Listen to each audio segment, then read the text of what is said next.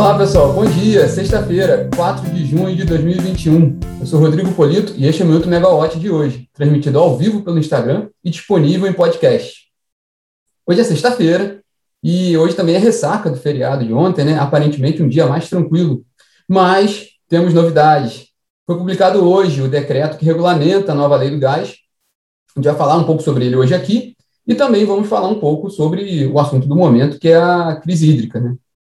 Teve o, o presidente Jair Bolsonaro comentou ontem de novo sobre esse problema, né?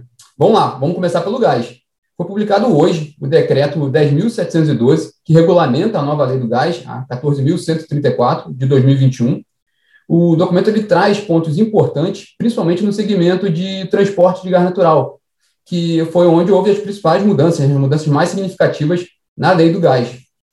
O decreto, por exemplo, ele trata do processo de outorga e autorização da atividade de transporte pela ANP, era um dos principais pontos ali que, que comemorados da nova lei do gás, e o decreto também traz pontos importantes para o aumento da concorrência no setor, como o acesso de terceiros, regulamenta né, o acesso de terceiros aos gasodutos de transporte e de escoamento da produção, às instalações de processamento de gás natural e aos terminais de regasificação de gás natural liquefeito, o GNL.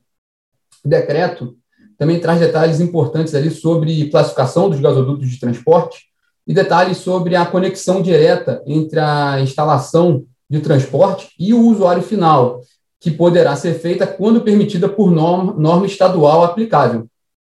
Na prática, como falamos outras vezes, a lei, a gente também mencionou aqui logo no início, a lei ela tem esse enfoque grande na atividade de transporte de gás natural e tem como principal objetivo né, é, dá, ela, ela, dá mais atribuições à ANP para regulamentar o mercado de gás, e isso está refletido nesse decreto de hoje.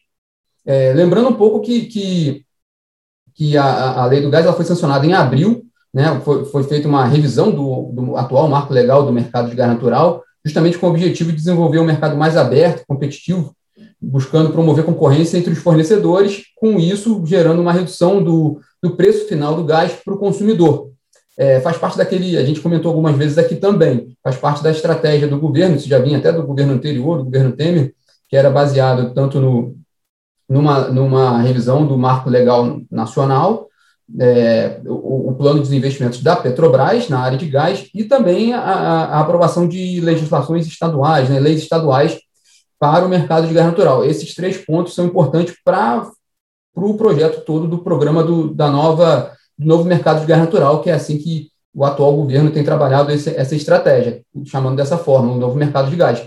É, no, logo no início do governo, deste governo, a ideia é justamente que esse novo mercado de gás pudesse trazer, o objetivo é esse, né, reduzir preços e trazer um choque de energia barato, com uma expectativa de 50% de queda no custo do gás. Mas, infelizmente, o que houve mesmo foi uma ducha de água fria para os consumidores, em abril e maio, coincidiu ali com a aprovação da, da, da lei do gás, foi a, o, a aplicação do reajuste, né, do preço do gás natural da Petrobras para distribuidoras de, de, de distribuidoras de gás natural, perdão, da ordem de 39%. Né, e houve ali, na verdade, um, uma infeliz coincidência de dois assuntos diferentes, porque esses contratos de gás natural da Petrobras com os fornecedores, com, os distribu com as distribuidoras, são contratos já estabelecidos que já prevêem essa forma de, de reajuste, muito baseado no preço do Brent e também nos efeitos do dólar. Casou também nessa, nessa época do ano, nesse momento do reajuste, o efeito do IGPM, que foi muito pesado. É, a expectativa é até que também isso possa melhorar um pouco mais para frente, já que a própria Petrobras já divulgou também um novo modelo de contrato de, de fornecimento de gás natural, uma nova alternativa para as distribuidoras que possa ser indexada pelo Henry Hub, que é uma referência internacional do, do gás natural de gás natural liquefeito, e que, em geral, é menos volátil que o preço do Brent, né? Tem menos oscilação, isso se traduziria numa menor, volatilidade ali do preço do, do gás natural no, no contrato. Né? Mas, em longo prazo, sim, a, a aposta do governo é a queda do, dos preços do gás natural com, com, a, com, com a nova lei do gás, o novo mercado do gás, e também o governo prevê a realização de investimentos pelos agentes privados em infraestrutura de guerra natural da ordem de 74 bilhões de reais nos próximos 10 anos, com expectativa de geração de emprego de mais de 30 mil empregos.